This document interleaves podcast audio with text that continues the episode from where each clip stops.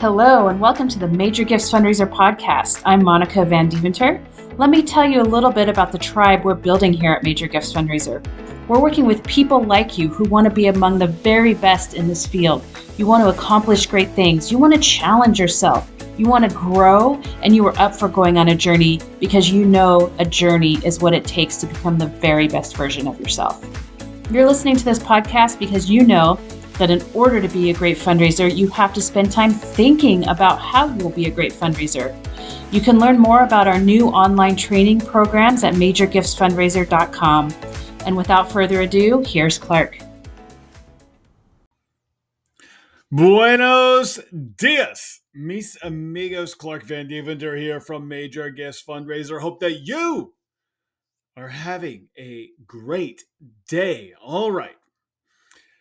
Uh, in today's episode, I am going to continue using Brian Tracy's book, Be a Sales Superstar, as a jumping off point. If you have not listened to the last episode of the podcast, that's okay. Listening to that episode, it look, it's not a pre no prerequisites required for listening to this episode of the podcast. But in the last episode of the podcast, I just read three sections, or kind of, I I used Brian Tracy's book, uh, "Be a Sales Superstar," as a jumping off point, and shared some commentary. All right, and there's lots of stuff that us fundraisers can pick up from sales books. It it always needs a little bit of translation, but there's a lot of stuff we can pick up. Fundraisers don't read enough sales books. They also don't read enough. Um, I think sales books are good they fundraisers don't read enough psychology books or right like books on understanding psychology and just how people are wired. Like those are the books we should be reading. Sales books too. I love brian tracy. Um, and the good sales books are the ones that view selling as a form of service right? That's the kind of sales books that we fundraisers should be reading because the kind of fundraising we do right? It is fundraising as a form of service. We aren't just getting from a donor, we are seeking to give, to add value to their life. All right. Hey, my you may notice, by the way, my voice a little okay, it's getting better. I I started having trouble with my voice on Friday. It is now Tuesday as I record this but I started having trouble with my voice on Friday and then over the weekend on on Saturday. Man, my family and I we went to a football game. We watched the Alabama Crimson Tide defeat the defeat the University of Tennessee in an absolutely electrifying atmosphere at Bryant Denny Stadium here in Tuscaloosa. Incredible game I hung out with about 100,000 friends and did a lot of screaming, but my voice is getting a little bit better. Now, you may suggest that I take the day off from podcasting and let my voice recover, but I am not good at rest. So here we are. All right, I am looking at chapter nine of this book. I'm just gonna I'm gonna use this as a jumping off point again. Uh, chapter nine from this book is on building long term relationships. A couple of things uh, in here. Um, oh, okay. He has a quote here fully 85% of the happiness and success you enjoy in life will be determined by the quality of your relationships with others. Um, he's got the relationship selling model Okay, first of all, the relationship selling model is based on trust. Yes, trust. Um, okay, four things here.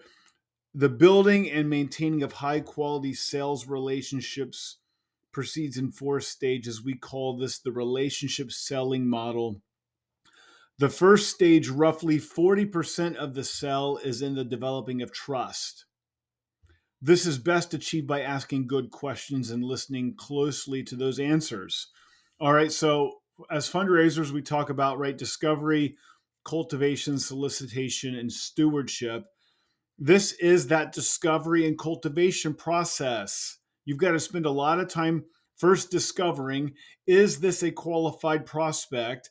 And then in cultivation, asking good strategic questions that get the that gets the donor talking so you can discover who it is they are and what what motivates them, what would inspire them to give, right? It's it's the same in the sales relationship. So you're going to spend about yeah, a, a good percentage of your time not on solicitation, but on on this first stage of asking good questions and listening closely to the answers. Um, he goes on here and says that um, it says in a recent survey of the members of the Purchasing Managers Association of America c- concluded that the salespeople these professional buyers rated as the best were the people who asked the most questions before attempting to sell. All right, so ask lots of questions. Uh, se- the second stage of building high quality sales relationships, uh, 30% of the process is focusing on identifying the true needs and wants of the prospect. Instead of talking about what you are selling, you ask questions about the prospect and his or her situation. You probe the answers you get. As Stephen Covey says, seek first to understand and then to be understood. All right, again, lots and lots of questions. That's why we always say, right, you should be listening 75% of the time and only talking 25% of the time. Uh, number three, once you have built a high level of trust by asking questions and seeking to understand how your product or service can help the prospect in some way, you move to phase three. That's 20% of the relationship selling model where you are presenting solutions, right? So you have you've spent all this time asking questions, right? Building trust. And now you are ready to say, like, hey, look, I've got an opportunity for you here, right? If you'll give a gift right here to help us accomplish this, like I can scratch all those itches that you have. Uh, and then four, um, phase four, the final 10% of the relationship selling model, you ask uh, for confirmation from the prospect that what you are offering and what he or she needs are the same. You ask the prospect to make a decision and you take action on your offering, you close the sale. All right. So this is actually right asking for the gift and closing the gift. Um, and, and again, this is a very small portion of the actual donor relationship. I've talked about this in the past about how we sometimes think about uh, asking for a gift as being um, right. We we make the we make the ask and then we negotiate the close, um, and, and we deal with objections, right? But if you are doing a good job of asking questions along the way, you should be uncovering uh, uh, potential objections before you make the ask and dealing with objections before you make the ask.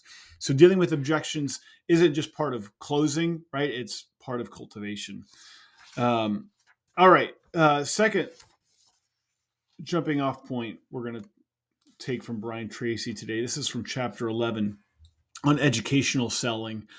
I'm really big on this educational selling. We are constantly trying to educate our donors and drop little bits of education into what could otherwise be just a throwaway line. So if I'm traveling and a donor says to me, like, hey, what, you know, just making conversation, right? The donor says, hey, when are you flying home?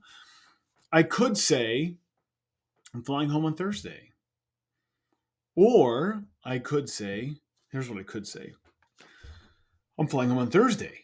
Like, I need to be in the office on Friday because I'm working with a donor who's making a gift of appreciated stock. I'd asked them to give a gift to help with our new conference center, and they wanted to do it, but they didn't think they had the money. Then they realized they had this stock they started accumulating like 30 years ago. And they're going to make the gift using that stock. So they're able to make the gift directly. They can just give us the stock, save on taxes, and see the conference center built. So they're so excited right? You see what I've done there? I've educated the donor. I've talked about a giving vehicle.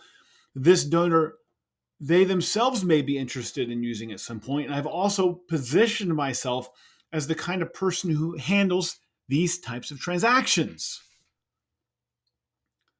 Like, if there was any doubt about what my job was for the organization, I've now made it very clear on what my job is, right? Clark is the kind of guy who handles these transactions. Clark's not just like like here to thank me. Like Clark is a mover and shaker. People are giving him stock they started accumulating 30 years ago. Uh, but the educational form of selling that Brian Tracy is talking about here uh, is a little bit different. I think that, and here's what he's talking about. I think that most development professionals way overestimate what their donors know about their organization. We've got our heads so deep in the into our organization and we way overestimate what donors know about us. Uh, so this is chapter 11 use educational selling with every customer um, many salespeople assume that after one sales presentation the prospect is as familiar with the details of the product or service as they are this is a big mistake um, so he has like show the customer tell the customer ask the customer uh, you got to get them talking about it, right? Um, poor salespeople are often so nervous that they race through their product description without giving the prospect an opportunity to question or object. Uh, the more competent you become at learning your prospect's real needs, and the better you teach your customer how to get the very most out of what you sell, the more the customer will like you, trust you, and want to do business with you over and over again. All right. So, educational selling. Don't assume that your donors actually know what you're talking about. Uh, okay, I'm going to give you one more thing from Brian Tracy, and then we'll wrap up for the day. And this is from the chapter on mega credibility, right? Building mega credibility. Obviously, having credibility with your donors is super important. First thing I'll say about building credibility with your donors is to honor them by giving them honest answers. And here's here's the best advice I can give you today. If you have an answer that sucks, admit it. Like have you ever been answering a question and you know your answer sucks but you're acting like everything's okay? Don't do that! Don't do that! Like uh, don't tell a donor a terrible answer and act like everything's okay. Honor them by admitting that sometimes our answers suck. And most of the donors that we are working with okay okay let's just say this first of all. Um, there sure are we going to work with a donor who is the young millionaire? Oh, would we be so lucky right? But most of our donors are in the second half of life or even the final quarter of life or maybe they're even down to the last minutes right? Okay maybe not final minutes but right our donors are in the latter years of life for the most part and you know what they have seen throughout their lives they have seen that life is messy. They know that it's not perfect. They they they built a business. They were they were in business. They've had their own ventures, their own enterprises and they know that in in all these different places where they where they worked and they lived life that it was never perfect. They presided over maybe a big beautiful family, but they know that their family wasn't perfect. In their own lives, nothing was ever perfect. So if you present your organization as if everything is, is perfect, if you're never vulnerable with them and never willing to admit, hey, we're not where we'd like to be here. Like if you're not willing to admit that, you're they know you're not being real. Have you ever said we don't like where we're at in this area? We don't like where we're at in this situation. We're working to be better. We'd like to be here we're not happy with where we are, but yeah, this is where we are right now. If you never have those honest conversations with your donors, they know that you are just blowing smoke. So honor your donors by having open and honest conversations with them. Don't feel like you have to always paint a rosy picture. Okay, I'm going to read and elaborate on a few other things in this chapter, chapter 12, on building uh, mega credibility Um, again, he has a quote from Thomas Jefferson here Honesty is the first chapter of the book of wisdom. Um, the antidote to this natural and normal skepticism and lack of trust or confidence in any sales offer is credibility, right? We, we build credibility by being honest, being vulnerable. Credibility is the core issue in any purchase decision.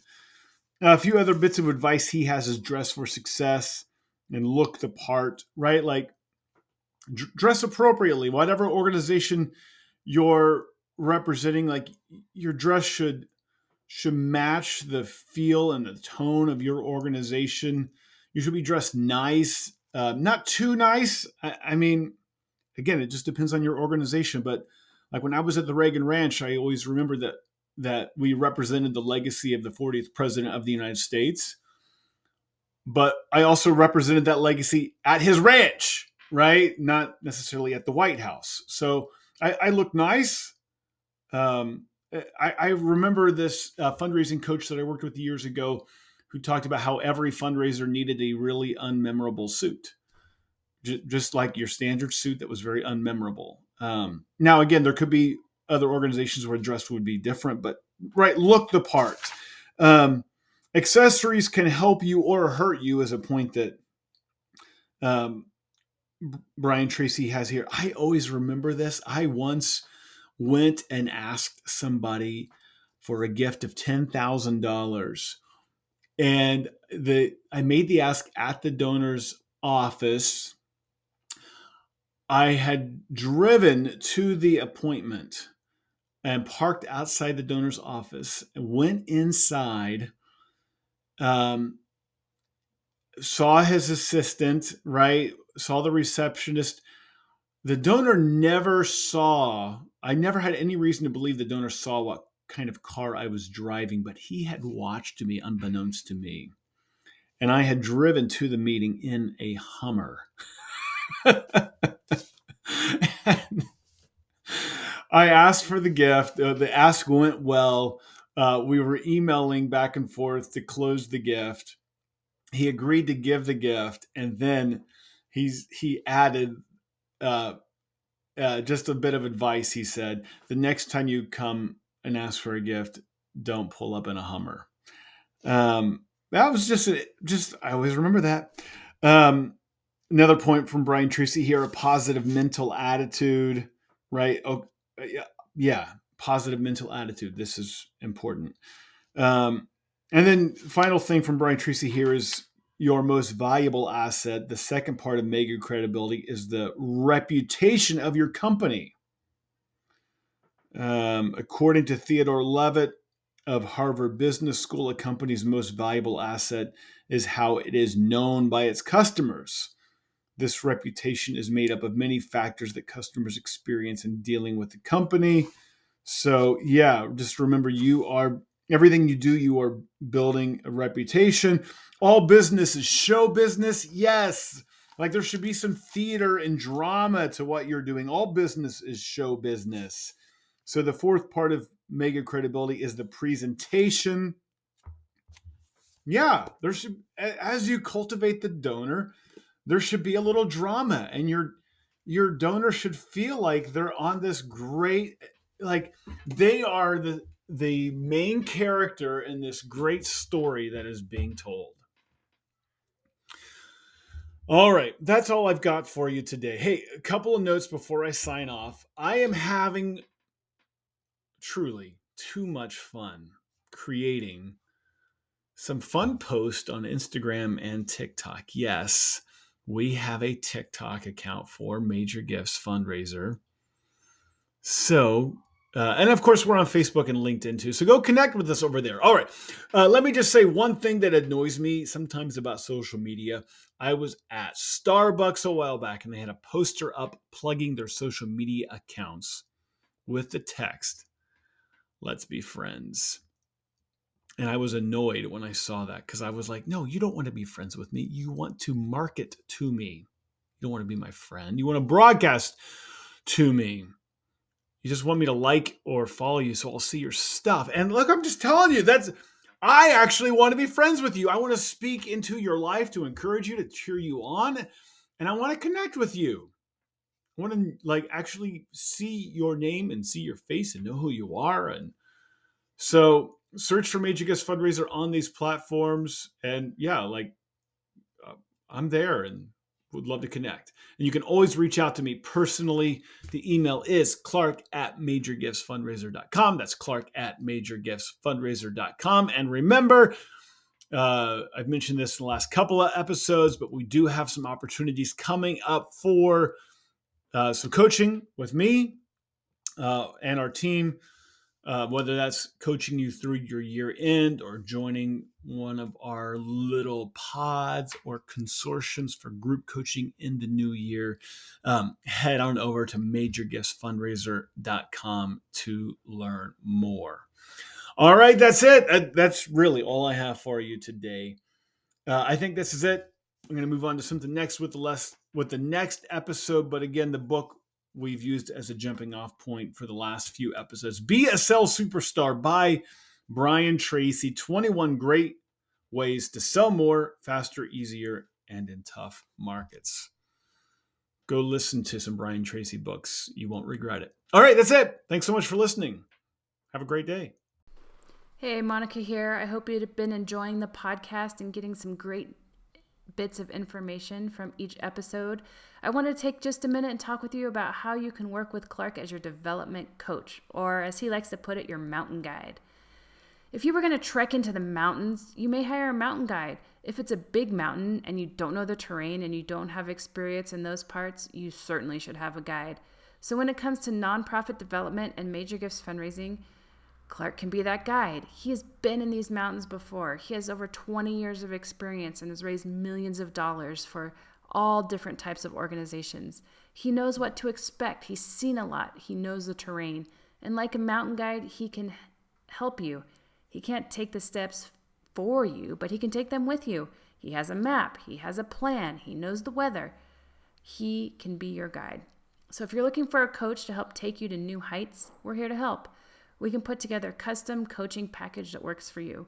For more information, reach out to me on email at monica at majorgiftsfundraiser.com.